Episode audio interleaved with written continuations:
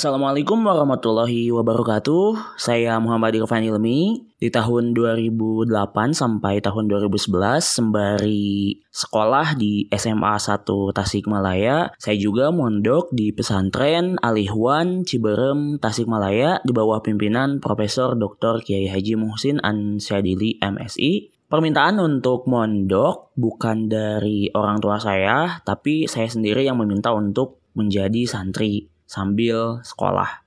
Karena kedua orang tua saya, bapak, mama, teteh, semuanya merupakan alumnus pesantren juga. Semuanya merupakan santri pada masanya dan saya juga tidak mau jadi satu anggota keluarga yang gak mesantren gitu. Karena di kemudian hari juga adik saya mondok juga. Jadi bisa dibilang satu keluarga itu semuanya keluarga santri. Alhamdulillah. Bagi saya pribadi, pernah mengenyam pendidikan di pondok pesantren merupakan sebuah anugerah yang layak untuk senantiasa saya syukuri karena pengalaman selama tiga tahun mondok itu meskipun sambil sekolah dan mungkin saya juga gak terlalu serius, gak terlalu sungguh-sungguh ketika menjadi santri waktu itu akan tetapi pelajaran yang ditanamkan oleh para ustadz teladan yang dicontohkan oleh Bapak selaku pimpinan pesantren dan Ibu juga. Bagi saya, meskipun sudah lewat beberapa tahun yang lalu, saya lulus tahun 2011, tapi pengaruhnya sangat terasa sampai sekarang. Saya sangat meneladani Bapak dan Ibu yang meskipun beliau pimpinan pesantren, tapi juga mengenyam pendidikan formal yang tinggi. Bapak selain sebagai ulama juga merupakan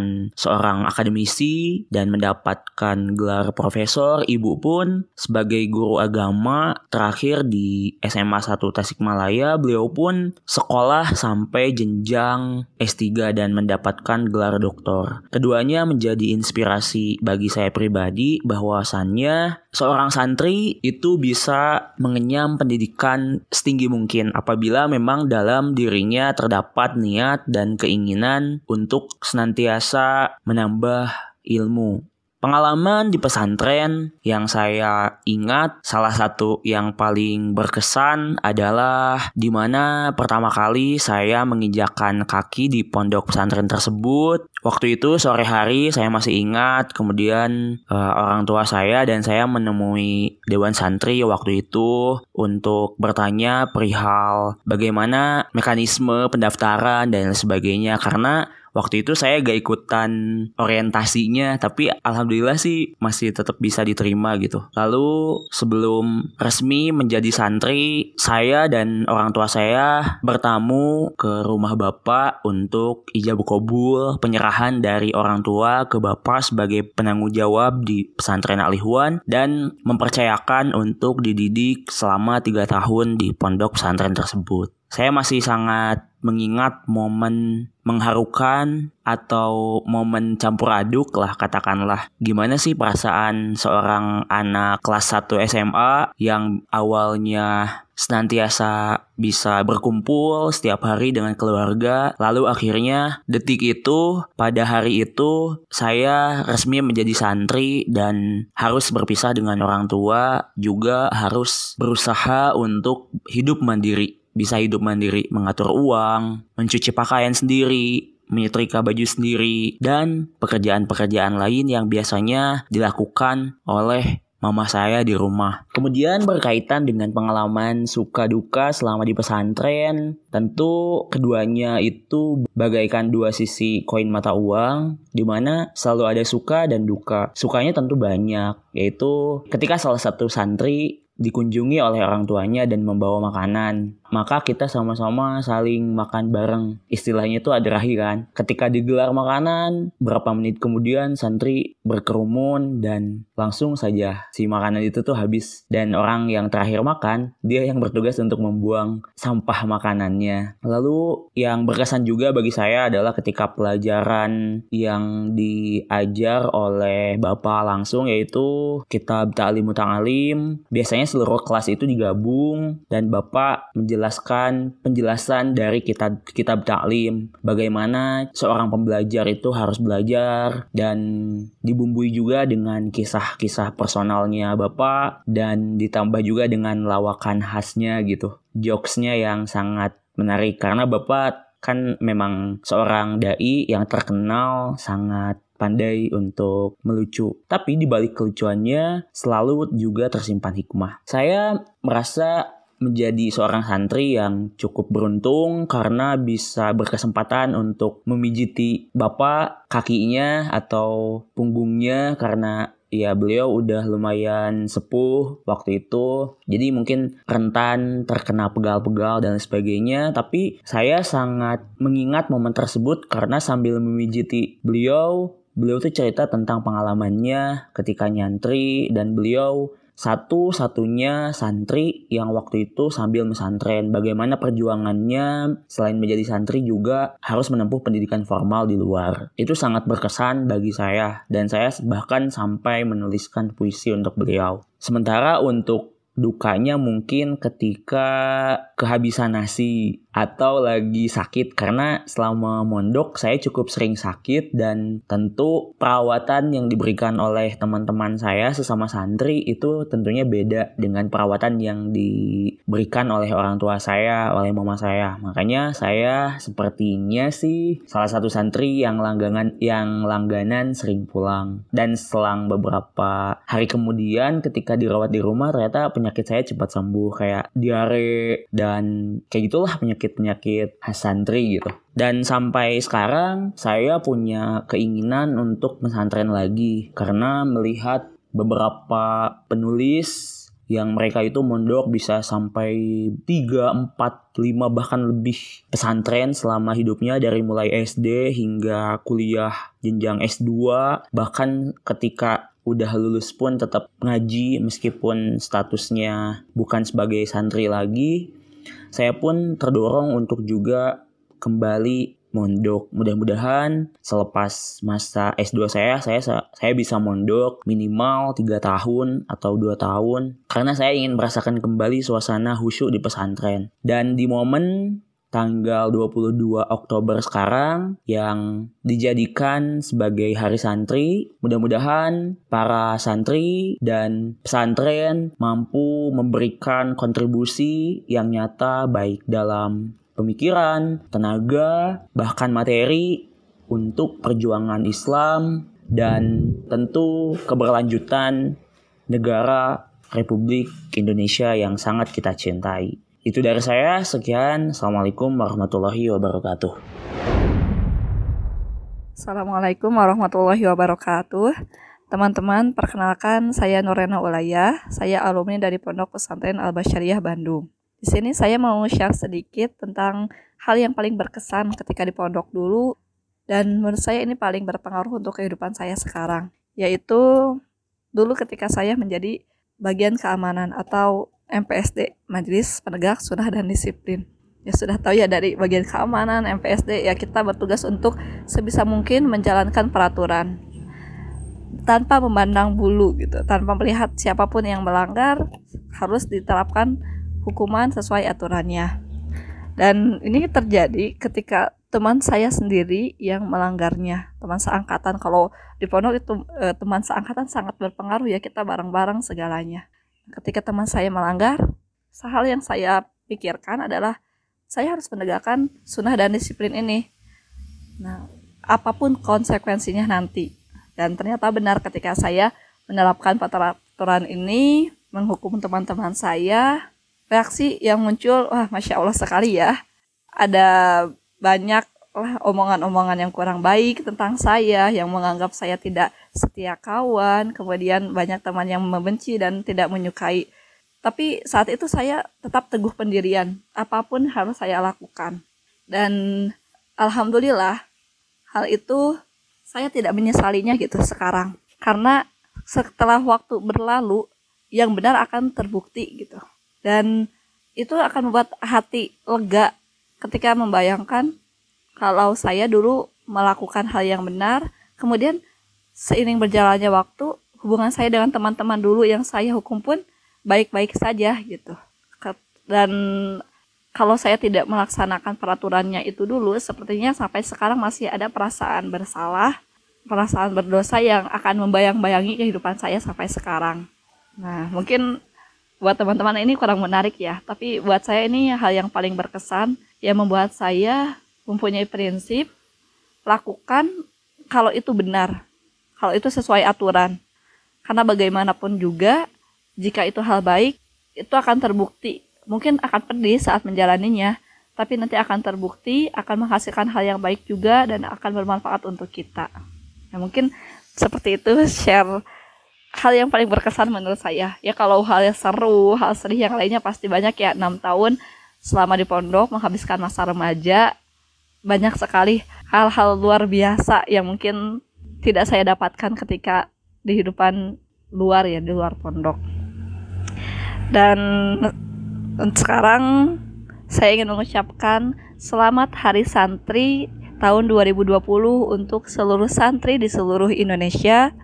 Semoga pesantren bisa berkembang lagi bisa lebih maju lagi bisa lebih baik lagi dalam segala aspek kemudian santrinya juga bisa menjadi agen agen yang untuk mengajak orang-orang di sekitarnya untuk menjadi lebih baik lagi untuk menjadikan Indonesia sebagai negara yang baik dalam hal karakternya ataupun dalam hal yang lainnya. Terima kasih. Wassalamualaikum warahmatullahi wabarakatuh. Assalamualaikum warahmatullahi wabarakatuh. Perkenalkan nama saya Fajar Ramadan, alumni dari Pondok Pesantren Al-Urwatul Wuthqa Indramayu, Jawa Barat, Indonesia. Saya angkatan masuk ke Pondok Pesantren tahun 2007 dan keluar dari pondok tahun 2012. Jadi sekitar enam tahun saya mondok di pesantren tersebut momen-momen yang paling berharga atau momen-momen yang paling epic ya yang saya alami, yang saya rasakan di pesantren tentu secara umum sangat berharga dan sangat epic sekali gitu ya. Karena pengalaman pesantren itu sangat berharga dan sangat luar biasa gitu ya. Tidak bisa dilupakan. Tentu ada beberapa momen yang saya rasa ini sangat berharga sekali. Momen pertama adalah momen saat pertama kali datang ke pesantren, menginjakan kaki di pesantren. Di sana sangat luar biasa. Kalau dipotret, direkam, luar biasa itu. Seorang ayah ibu mengantarkan anaknya ke pesantren, lalu sang anak mencium tangannya, memeluk orang tuanya. Itu adalah momen yang paling epic sekali. Satu perjuangan yang harus dilalui oleh seorang anak di pondok pesantren di dalam rangka talabul ilmi atau menuntut ilmu. Tentu ini sangat luar biasa. Dan orang tua harus merelakan, mengikhlaskan anaknya jauh dari dirinya untuk belajar di pondok pesantren. Itu momen yang sangat indah sekali. Kedua, momen saat kita semua, para santri, menjalani proses kehidupan di pesantren itu. Banyak suka dan duka yang dilalui, yang kemudian menjadi bahan cerita yang tidak pernah habisnya yang tak akan pernah habis ya kalau diceritakan kalau ketemu sama alumni kumpul itu tidak akan pernah habis cerita itu terus diceritakan dari masa ke masa mungkin ya dan satu lagi momen yang paling berharga dan yang paling mungkin sekaligus menyedihkan adalah momen saat kita selesai dari pondok lalu kemudian kita berpisah satu sama lain dengan sahabat-sahabat dekat kita sahabat-sahabat dekat kita dan teman-teman dekat kita gitu ya ini yang membuat apa namanya suasana jadi mengharu biru gitu ya seperti itu. Kemudian eh, harapannya, harapan saya sebagai alumni santri atau mantan santri gitu ya. Tentu semoga santri dapat menjadi garda terdepan di dalam membangun negara kesatuan Republik Indonesia dan senantiasa menjadi cadangan generasi peradaban bangsa Indonesia yang berkualitas, yang tangguh, yang tidak menjadi beban negeri ini gitu ya.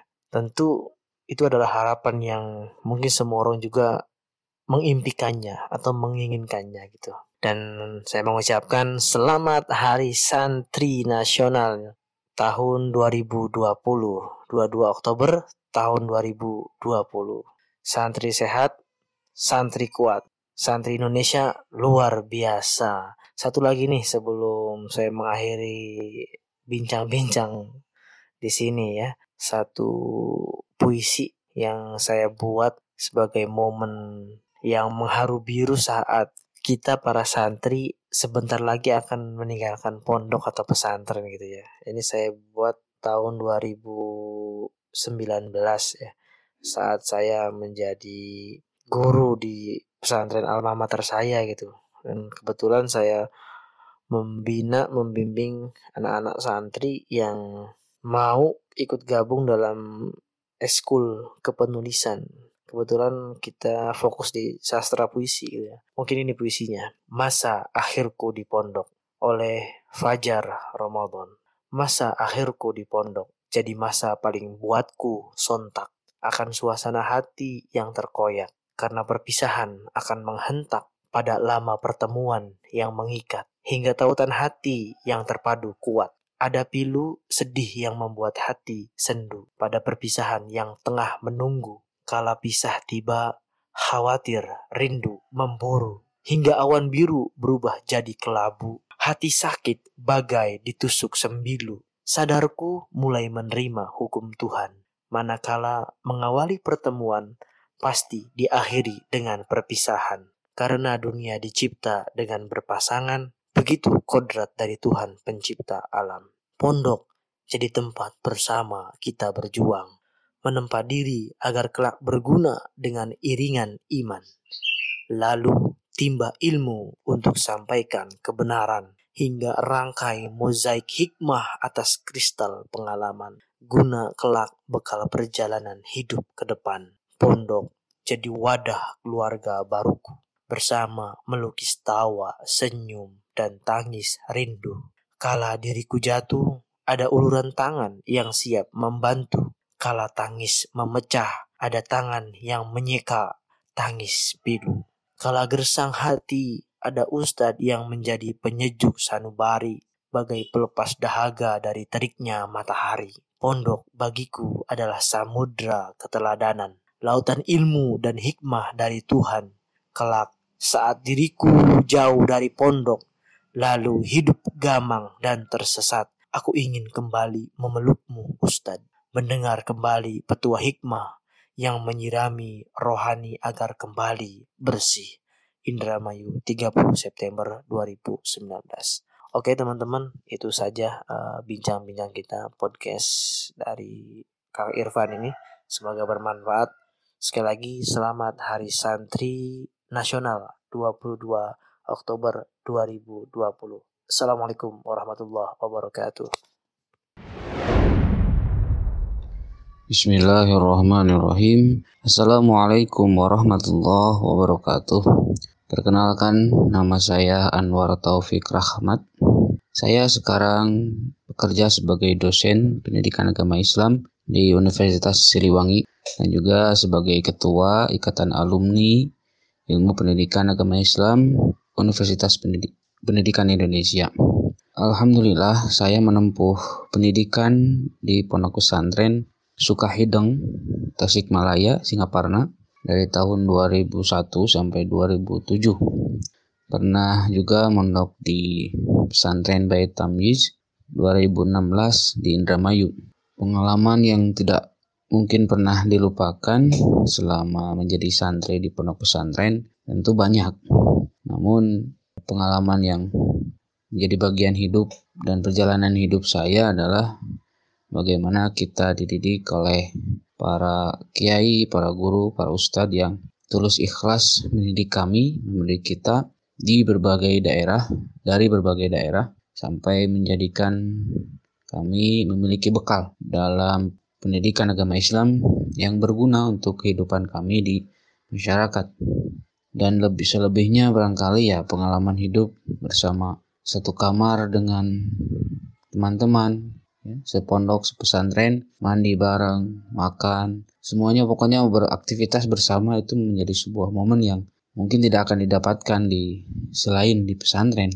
Dan itu juga yang menjadikan memori yang berkesan bagi santri khususnya ya kami gitu ya. Pesan-pesan mungkin untuk para santri teruslah semangat belajar. Jangan lelah untuk mencari ilmu dan juga meneladani guru-guru kita kiai kita karena dengannya insya Allah keberkahan Allah diturunkan kepada kita semuanya. Santri Indonesia apa santri harus menjadi inspirasi motivasi dan bisa berkontribusi bagi nusa bangsa dan negara terutama agama.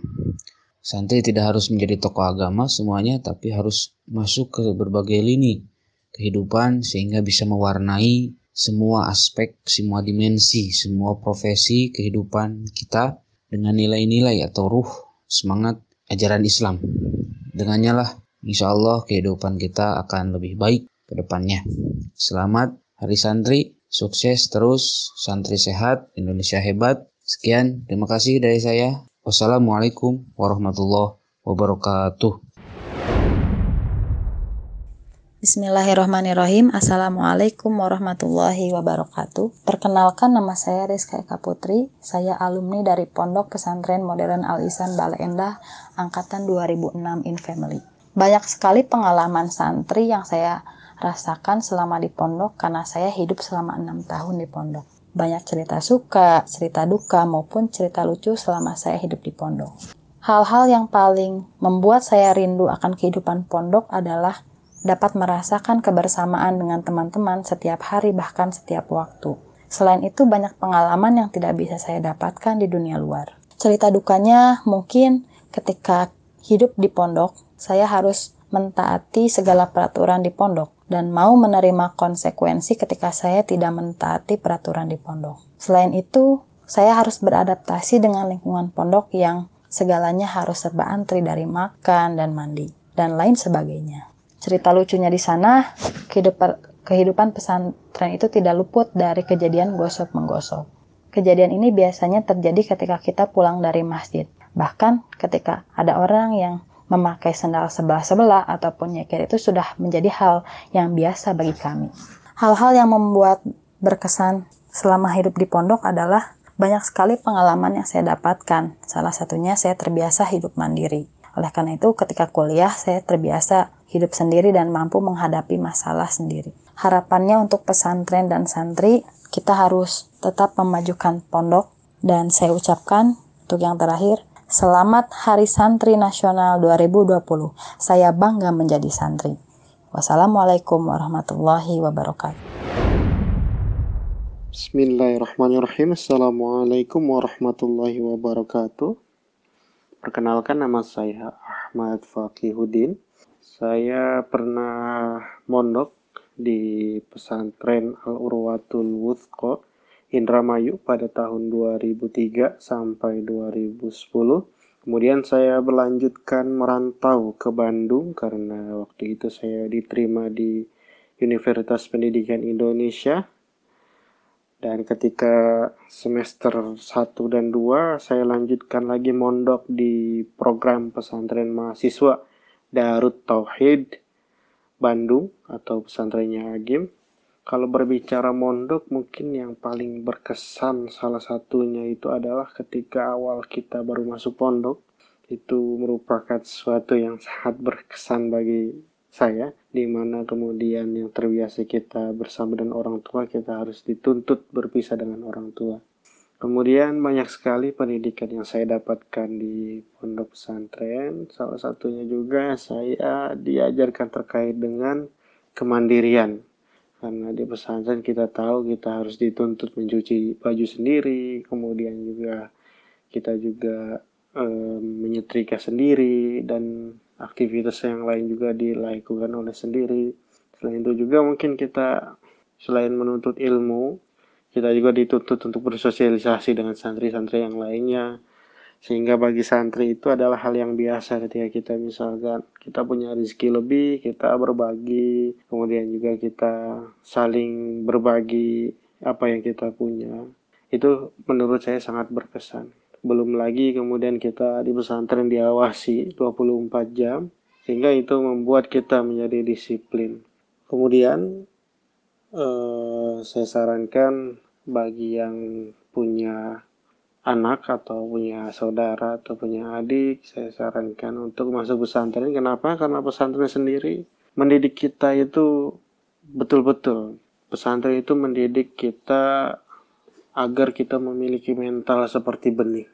Karena benih kita tahu walaupun dibuangnya saja itu pasti dia tumbuh kemudian dia memberi manfaat. Apalagi kemudian benih itu dirawat, kemudian uh, diperhatikan itu pasti akan tumbuh dan kemudian juga akan memberikan manfaat. Nah, itulah gambaran sekilas tentang pendidikan yang ada di pesantren membuat kita memiliki mental seperti benih. Di mana pun kita berada, kita bisa tumbuh, kita bisa menjalani kehidupan, dan bisa juga menghadapi tantangan zaman. Dan pada kesempatan hari ini saya mengucapkan selamat Hari Santri Nasional 22 Oktober 2020. Jayalah Santri Indonesia. Allahu Akbar. Assalamualaikum warahmatullahi wabarakatuh.